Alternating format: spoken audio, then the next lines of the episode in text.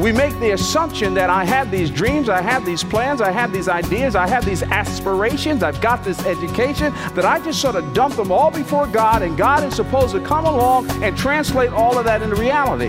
Well, our source of fulfillment is not in the process, but it's in a person. This is Living a Legacy, featuring the Bible teaching ministry of Crawford Loritz. Well, today we begin a new series called The Pursuit of God's Heart. Well, it's true. We can easily get sidetracked into thinking that if we line up all of our dreams and wishes, God will grant them and bless them.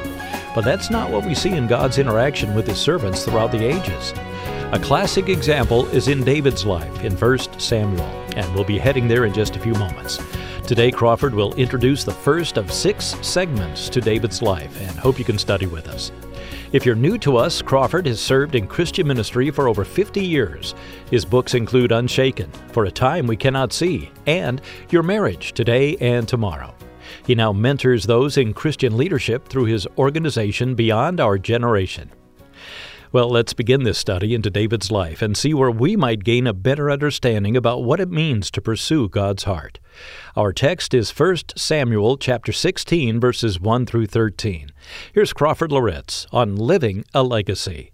I've entitled the message today, An Unlikely Choice, an Unlikely Choice, but I want to back up a little bit and set this up. I could spend probably the better part of a year talking about David and the implications of his life. David is a towering figure in the Bible, a towering figure in Scripture. But we're not going to do that. We've spent about six or seven messages on, on the life of, of David. But as you back up, uh, the, what, what anchors his life is this an amazing statement that God Himself makes about David. Acts thirteen twenty-two, this, there's this astonishing statement that God Himself makes about David, contrasting him with Saul.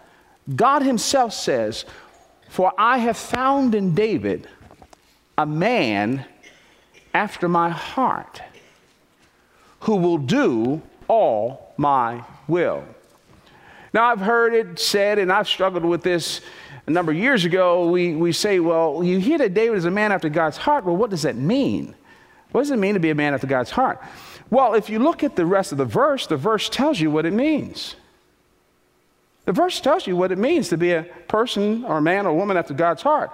For He says, I have found in David a man after my own heart who will do all my will. To be a person that is pursuing God's heart means that we are in pursuit of Him. We're passionate about God, and we're passionate about His purposes for our lives. Our lives are defined by the pursuit of God and the pursuit of His purposes. And I got to tell you, and listen to me closely here, I got to tell you, I think so many people struggle with the lack of fulfillment, the lack of significance, and the lack of satisfaction because they've made the wrong assumptions about their lives and about how God relates to their lives. We make the assumption that I have these dreams, I have these plans, I have these ideas, I have these aspirations, I've got this education, I have these thoughts, that I just sort of dump them all before God, and God is supposed to come along and translate all of that into reality. No, your passion and pursuit has been on these set of assumptions that I need to be here, I need to have this, I need to go here, I need to accomplish this and this kind of thing. So then when it doesn't, doesn't happen, I don't feel fulfilled. Well, our source of fulfillment is not in the process, but it's in a person. Our source of fulfillment is not in a process. It's not even in our dreams. Our source of fulfillment is in a person and that person's plans for my life.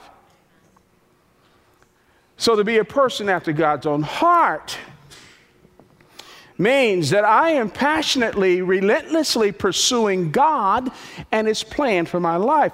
Thus, my passion and prayer for this series, the goal for this series, I don't know how else to say it, is that God would light a fire under some of us. That we, we will not be lazy, complacent, cultural Christians, but that we will run after God and His plan and purposes for our lives. For that is a place of joy. That is a place of fulfillment. That is a place of power. And that's where, where we need to be. Now, I need to state the obvious, that David was not a perfect person. We know that David screwed up, screwed up royally. And yet God still called him. God eulogized David. God still called him a person of his own heart. You know that David committed murder. David committed adultery. And while we're at it, let's throw lying and deception in there too. The whole cover-up deal. Yes, dear David, he did that. And yet God still calls him a man after his heart. Why, why does he still call him that? This gives all of us hope because David repented. David, even in the midst of his failure, kept running toward and stumbling toward God. He kept responding to God. He kept pursuing his heart, even in the midst of all of that. Now, in order to appreciate David's life, and I know that some of us, you know, uh, we know these things, but David's life is in six segments, I would say. As I've kind of read through his life, it's in these six segments. The first segment, this is what we're really going to talk about today. Uh, and by the way, these six segments are not necessarily the, the titles of the messages, but these are the six segments of David's life. The first segment is anointed and appointed by God, marked by God. The second segment of his life is what I call the dark night of the soul, where David ran from Saul for sixteen years. Hiding out in caves and in the wilderness, fleeing for his very, very life. And parenthetically, let me just say, this is obvious. The reason why that's in the book, I'm so glad it's in the book, is that to pursue God's purposes and plan for your life does not mean the avoidance of, of adversity and suffering. It could mean to ask for that because it is better for us to go through that so that God will truly mark our character with what he's all about. So David goes through the dark night of the soul. The third segment in his life is that he's enthroned. He's placed on the throne, and he's instituted there, and that's where he becomes the most powerful, revered king in Israel's history. But then fourthly, there's failure. Failure in David's life, where he yields to sin and all that mess that comes with it. And so we see failure, and God doesn't sugarcoat it, and we're going to get to that. He doesn't sugarcoat what David does. And then number five, there are consequences. That's the fifth segment of his life. For the rest of David's life, he was, he was plagued by the consequences of his sin. You know, we can choose our sin, but you can't choose your consequences. You can choose what you sin, but you can't choose your consequences. Yes, God had forgiven David. Yes, God was merciful. But this is what we have to understand. God will forgive us. God will cleanse us. But there are unintended consequences from choices that once you do something, it is out there. And so David experiences this, these consequences. And then the last part of his life, the last bit of his life, as David is dying, there is a transfer of power. So that's where David, David is. All right, let's start at the beginning here in First Samuel chapter sixteen. Where did he find David? I mean, just what's going on? Where is this dude? How does he get to the scene? Now, I know some of you are going to judge me here, and I'm going to have to turn to my man card when I make this revelation here. And I wrestle with whether or not I should do this. But don't judge me. I really love Cinderella. I don't judge me. For those of you who are saying, oh, no, well, I know you cry at the father of the bride, too, so don't, don't get on me about that. I, I love the story of Cinderella. I just, I just, you know, ain't no dudes in it other than the prince. I got that. And it's about, you know, these kind of like dysfunctional women that whatever. But my, in fact, it was while I was, while I was on the study leave, we, uh, our, our daughter, our granddaughter, Uh, Lonnie, she's ten. Uh, we were able to see her in Nashville at her school. She she was one of the narrators of the play Cinderella, and I was like, "Ooh, good, good, good, chance to see this." Well, everybody loves a rags to riches story, and the reason why we're drawn to Cinderella is because that's where she she was, she was messed over, overlooked, uh, just sort of like the flunky of the household and all that. And so everybody loves a rags to riches story. You know what has been my experience? The truth of the matter is that that that. Uh, uh, a lot of the well-known people or successful people I've ever met in my life, and, and this is this would be true of you too, a lot of the successful, visible people that you meet right now, a good percentage of them, I'd say the majority of them, did not come from blue blood backgrounds. And we want to we we we want to we want to take a snapshot of where they are right now, but we don't want to go back and see how they got there. Many or most of these folk, folks came from obscure beginnings. You know, we celebrate Chick-fil-A, which is an ama- one of the greatest companies in America today. Unbelievable company. And we look at Truett Cathy and what he's accomplished, but do you know anything about Truett Cathy? Do you know where he came from? Everybody wants to celebrate what they've accomplished and where they are. You know anything about the pain in his family? You know anything about the struggles? Why did God bless him? He honored God. That's right. He honored God. It was this.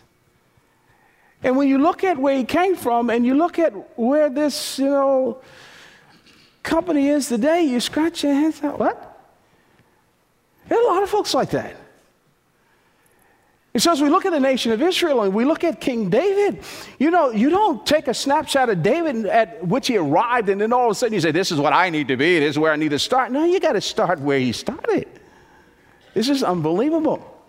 Now, a little bit of context here. Uh, there, there, there's this flow, and I don't have time to read verses one through thirteen, and so I'm just going to walk through the text itself. I won't read it in advance.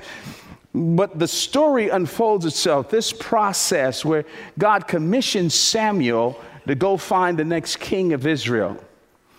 And this process is given to us in four steps. And so let me just give you the steps of the process, and then we'll put some meat on the skeleton. The first step in the process is what I call rejection, and I'll un- unpack that in a moment. Rejection, and then there's invitation, and then there's selection, and then there's confirmation. So there's rejection, invitation, selection, and confirmation.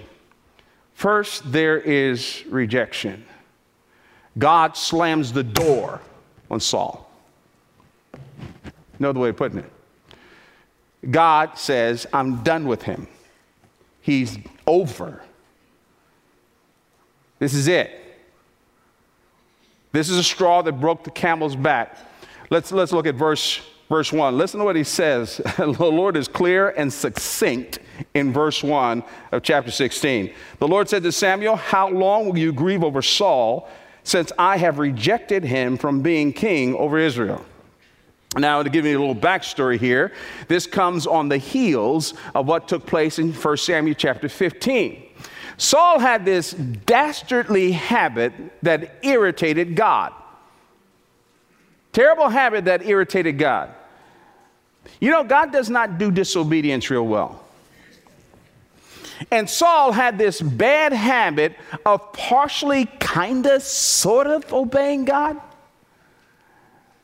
Some of you remember the story when Saul's in Gilgal. He's waiting for Samuel to come. He wants to go out to battle. Samuel's a little late in showing up, but, but before he got to battle, the priest should offer up sacrifice. And Saul was king. He wasn't a priest, so Saul wouldn't wait and trust God until Samuel got there. So he said, hey, you know what? You know what? Hey, I, you know, I can burn some animals. So he does a sacrifice, and Samuel shows up, and God gets ticked and rebukes Saul. The final opportunity is over here in First Samuel chapter fifteen, and God told him to destroy the Amalekites and do not take the spoil and kill King Agag. You got it? Clear? What is it that you don't understand about what I just said to you? Don't take the spoil, zero, and kill the king. What does he do? He takes the spoil, and the bad thing about it, when Samuel shows up, Saul lies, and as he's lying through his teeth, he hears in the background, bah, bah, some of the spoil. Where's the king? Agag didn't kill the king. God, God speaks through Samuel, tells him that uh, this is the last straw, and you read the last couple of verses in chapter fifteen. It says, then Samuel went to Ramah, and Saul went up to the house of Gibeah of Saul. And Samuel did not see Saul again until the day of his death. But Samuel grieved over Saul. And the Lord, this is an amazing line. This is a terrible line. And the Lord regretted that he had made Saul king over Israel. That's a, that's a terrible statement there, Jack. God regretted. So, what do we have here? Well, God had permitted the people to have a king of their own choice. God never chose Saul. The people pressured. So God said, okay, have at it. Saul was the people's choice, but he wasn't God's. Now, I could get off into this, but we need to be very careful about your assumptions and your conclusions and your choices and asking God to sanctify what, he, what is not right. He didn't make that decision.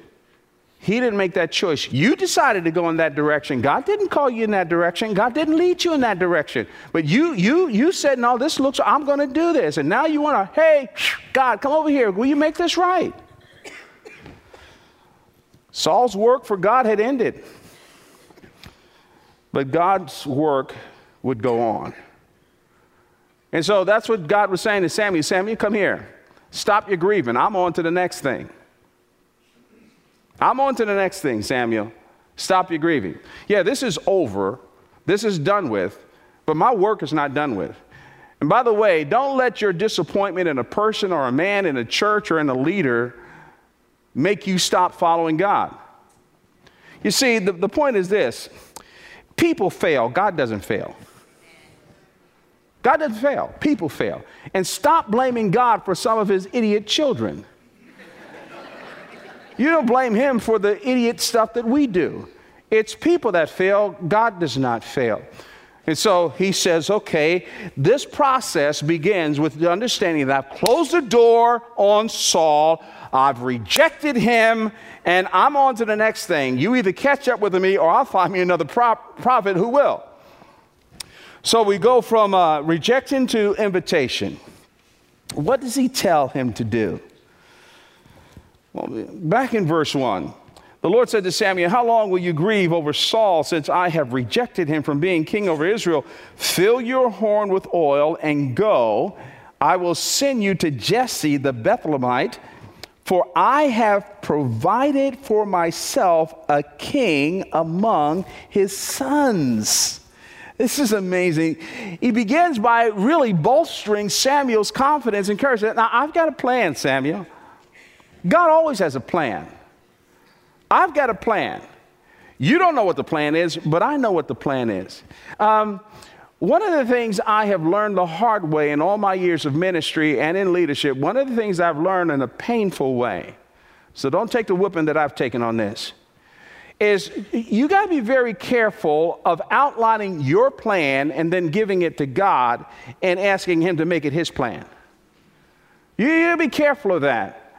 You know, don't, don't, don't just make assumptions about God. Sit down in some uh, boardroom and whiteboard the thing out and talk to people and get the insights, this kind of thing, and come up with a plan in the beginning. You need to say, God bless this plan. No, I think you, gotta do, you need to ask God, God, what is your plan? How do you want to do this thing here? How do you want us to proceed? And so God says to Samuel, look, I've got a plan here. I've prepared someone. And so I don't want you to get your little prophets together and your little crop prophet consortium and, and cohort, and you share and have best practices and talk about it. Now, you might do that later on, but buddy, I got a plan. So what I need you to do, you need to listen to me and follow each step along this plan. And you know what? I'm not going to tell you until it's time to tell you who it is that I'm choosing. But I've got a plan. God always has a plan. By the way, Jesse was a grandfather. That's his, this is David's father. Jesse was a grandson of Ruth and Boaz. So it was in the line of the promise. But what are you trying to say? Well, David was not an afterthought to God. King David was not an afterthought. It wasn't a, oops, Saul failed. What are we going to do now? Okay, let's go find David. I think he'd be a good one. No, that was never an afterthought. David was God's intention before the foundation of the world. He had set this thing up. Jesse, Jesse was in line, the line of the Messiah. And Jesus is going to sit on the throne of David. Amazing. God knows what he is doing. But there's a little bit of a problem here, though. See, Samuel knew what God told him to do, but he also understood that uh, Saul was a certifiable wild man. He was crazy. And we're going to see this later on as we go through the series. Saul was nuts. I mean, he was full of himself. You, you got to understand that this, this man's ego, Saul's ego, drove everything. Anything that made him look bad, he would try to squelch it or kill it. It was a threat to him. Parentheses, always watch a leader who leads too much with his ego and the need for affirmation. And this is this is Saul. And and, and so so so Samuel says, uh, you know, I, I'm not basically a fearful person, but I know that he's crazy. And so listen to what he says here in verse uh, verse two. And Samuel said, "How can I go? If Saul hears it, he will kill me." And the Lord said, "Take a heifer with you and say, I have come to sacrifice to the Lord." And uh, and so forth. And so he, he he says, okay, look, look, look, look. If I go down here, Saul's going to know that, that I'm absent. And so my actions would be viewed as a threat to his claim to the throne. You know, he knows that you told me to tell him that God has rejected him as king. And you do know how big this sucker's ego is. So what do you think's going to happen to me if I'm not around? And he starts asking questions. Where did Samuel go? Well, you know, God is not into lying or this kind of thing, obviously, but God does mask the purpose of the trip by telling him, okay, I'll tell you what you do. Just take a heifer. You are a priest, right? Take a heifer and go and sacrifice. And somebody asks you what you could do, and I'm going down here to sacrifice. And you are. So that's what he does. There is protection that God provides for Samuel. Uh, and I just have to tell you this. If God's called you to do something, don't cave into the fear. He's going to protect you. If God called you to do something, that's all you need to know. You just need to have the confidence to know that God called you to do it. And do not allow fear to stop you. God says, look, I'm calling you to do this. Would I send you out there without me being with you? Would I, would I not promise my presence with you? Some of you need to hear this today. There are things that God wants you to do, but you're afraid. You're afraid of the finances. You're afraid of what might happen. You're afraid of what people might think about you. You're afraid about making that change. You're afraid about this. You're afraid about that. You're afraid about this. But you do know that God called you to do it. Crawford Loritz here on Living a Legacy. And Crawford is setting up this series called The Pursuit of God's Heart. And we're going to be learning some lessons from the life of David in First Samuel. Crawford has outlined six segments of David's life that we can benefit from. The first segment, David was marked by God to be king. And more about that next week. Hope you'll be back.